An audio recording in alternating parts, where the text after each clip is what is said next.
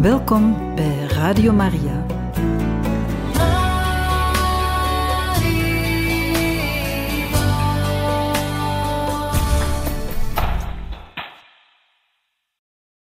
Van harte welkom, beste luisteraars van Radio Maria, bij het programma Catechismus.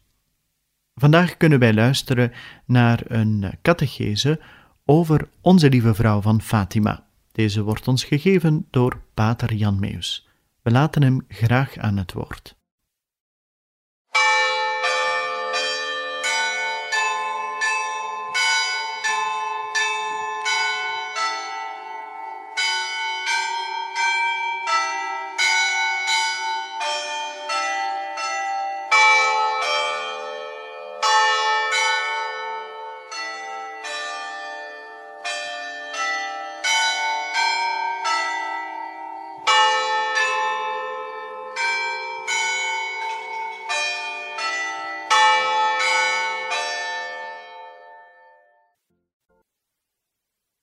Zusters en broeders, ik wil graag nog iets aan u uitleggen in verband met die, wat Maria meedeelt bij die verschijning van de 13e augustus.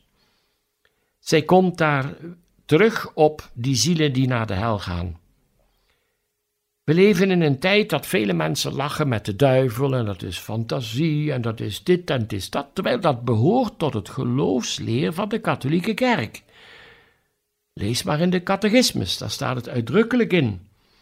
En Jezus spreekt er ook meer dan twintig keer over, ook over het vuur van de hel.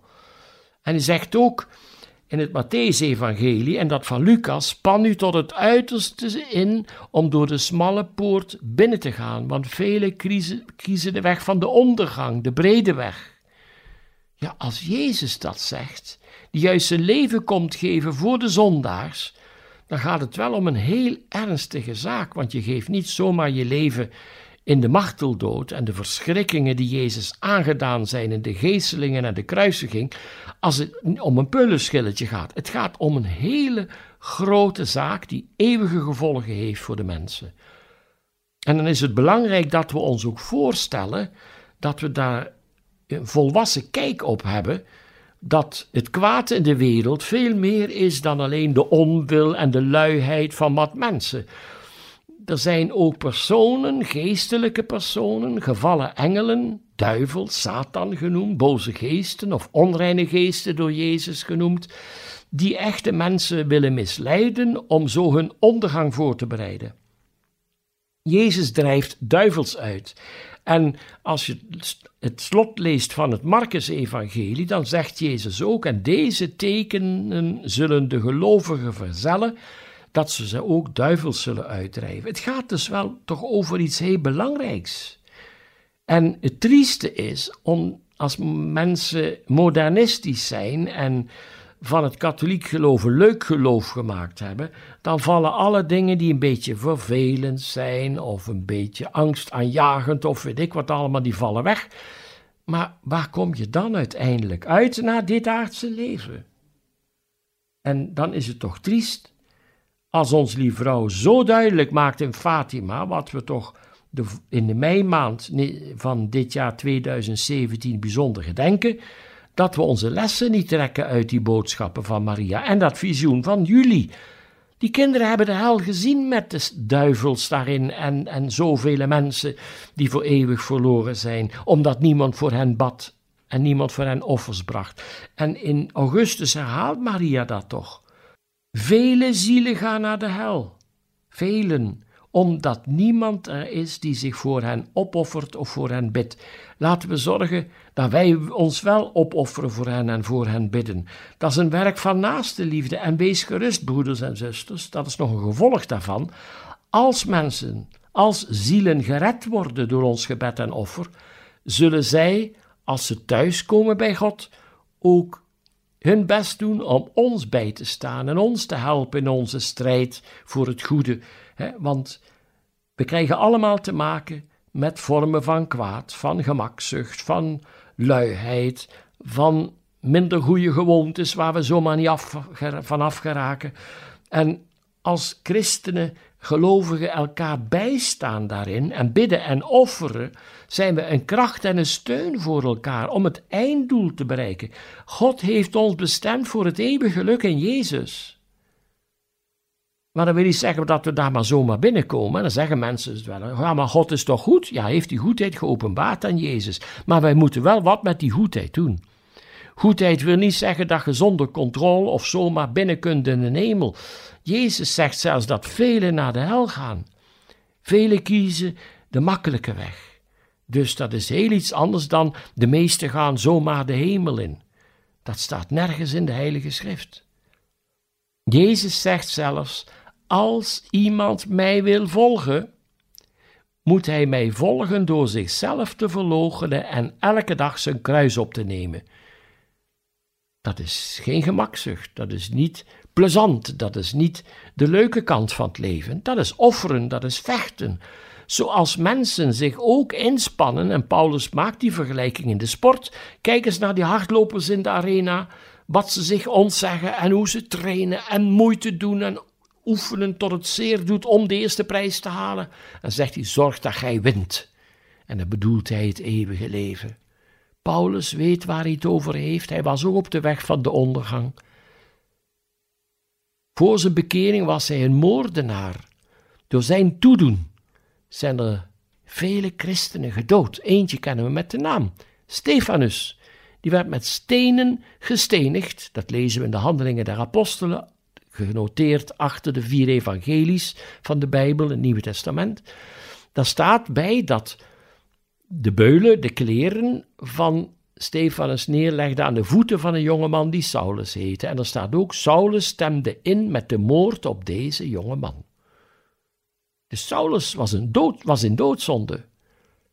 En Jezus is God zij dank aan hem verschenen, terwijl hij met de brieven die hem volmacht gaven om christenen gevangen te nemen en te laten uitroeien, met die brieven gingen naar Damascus en Jezus verschijnt hem.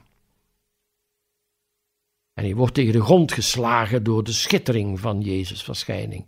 Wie zijt gij, Heer? zegt hij. En zegt Jezus: Ik ben Jezus die gij vervolgt. Jezus vereenzelvigt zich met degene die hij vervolgt. Wat moet ik doen? Vraagt hij Saulus. En dan stuurt Jezus hem naar degene die hij gevangen wilde nemen. En die persoon, Ananias, door Jezus zelf geholpen tijdens een visioen, die gaat dan uiteindelijk naar Saulus toe en zegt: Broer Saul. En legt hem de handen op. En Saulus wordt ook gedoopt. En in plaats van een kerkvernietiger of een jihadist, wordt hij kerkstichter. Zijn brieven zijn geschreven naar nieuwe kerken die hij gesticht heeft. Denk aan de brief aan de christenen van Rome. Hij heeft de kerk van Rome gesticht. Denk aan de twee brieven aan de christenen van Korinthe. Paulus heeft de kerk van Korinthe gesticht en die van Efeze en de Galaten en ga maar door. Maar het gaat er dus wel om, dat zie je in Paulus' leven ook, door wie laat je je bezielen? Door de Satan, de geest van de duisternis om de kerk uit te roeien, of door de Heilige Geest om de kerk te stichten. En je kunt niet leven zonder dat oftewel God, oftewel Satan in je leeft. Als God in ons leeft, groeien we en gaan we vooruit. Terwijl de Satan toch probeert ons de bekoringen en allerlei trucjes van de goede weg af te krijgen. er zijn ook mensen, zelfs in de eigen familie vind je dat soms, die dezelfde vorming en opvoeding hebben gehad als wij en die hun geloof overboord hebben gegooid. Dat is intriest, want wat staat er na dit leven te wachten als ze zich niet bekeren? Dat heeft toch allemaal te maken met die verschijning van Maria en wat ze zegt de 13 augustus. Bid veel en breng offers voor de zondaars, want vele zielen gaan naar de hel, omdat er niemand is die zich voor hen opoffert en voor hen bidt. En dankzij Jezus lijden, dood en verrijzenis kunnen wij verbonden met Hem mensenlevens redden uit de hel, van de eeuwige verdoemenis of ondergang. Maar moeten er wel voor vechten, want de Satan vecht om ze wel naar de verdoemenis te krijgen, om Gods plan met hen wel te doen mislukken. Maar wij, als we verbonden zijn met Jezus en zijn kerk, hebben de kracht, en vooral als we de rozenkrans bidden, waar Maria ook een grote rol speelt om de zielen te redden. En dan komt daar nog eens bij wat ons lieve vrouw in juli gevraagd heeft, hè, om bij elk tientje te bidden, en dat gaat ook over die zielen. O mijn Jezus, vergeef ons onze zonde, bevrijd ons van het vuur van de hel. We zeggen ons. En dan denken we aan die mensen die die richting aan het opgaan zijn en door ons gebed en offer daarvan bevrijd kunnen worden. Daarom wil Maria dat we dat na elk tientje bidden. Bevrijd ons van het vuur van de hel. Breng alle zielen naar de hemel. Vooral degenen die het het meest nodig hebben. En dat zijn degenen die zonder gebed en hulp verloren zouden gaan. Vooral degenen die Jezus' barmachtigheid het hardste nodig hebben. Dit is liefde. Bekommerd zijn om die mensen. En misschien is dit ook kan dit een vrucht zijn van deze uitzending over Fatima, naar aanleiding van de 13 augustus en ook van 13 juli, dat we bekommerd zijn om mensen die verloren dreigen te gaan en dat we uit liefde voor God en vanuit onze band met God bidden en offeren om ze, om het eens anders te zeggen, aan God terug te schenken als zijn kinderen. Dat ze zich bekeren, dat ze gered worden, dat ze toch het eeuwig heil bereiken waarvoor Jezus in de wereld is gekomen en zijn leven heeft gegeven. Broeders en zusters, dit is een daad van naaste liefde. En dit kan ook ons blij maken dat we weten we doen iets heel kostbaars en kan extra rijkdom schenken innerlijk aan de wijze waarop we leven en aan wat we zijn.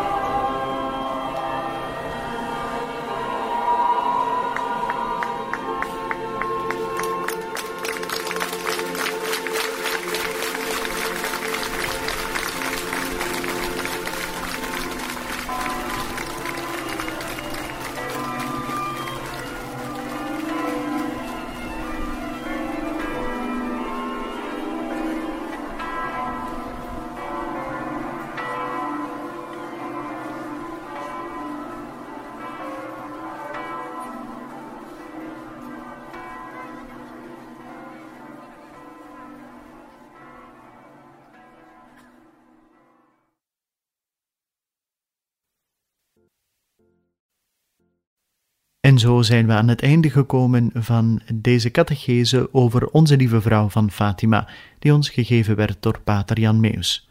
Een volgende keer zullen wij opnieuw hierin verder gaan en we hopen dan ook dat u er opnieuw wenst bij te zijn. Van harte dank en nog een bijzonder fijne dag gewenst.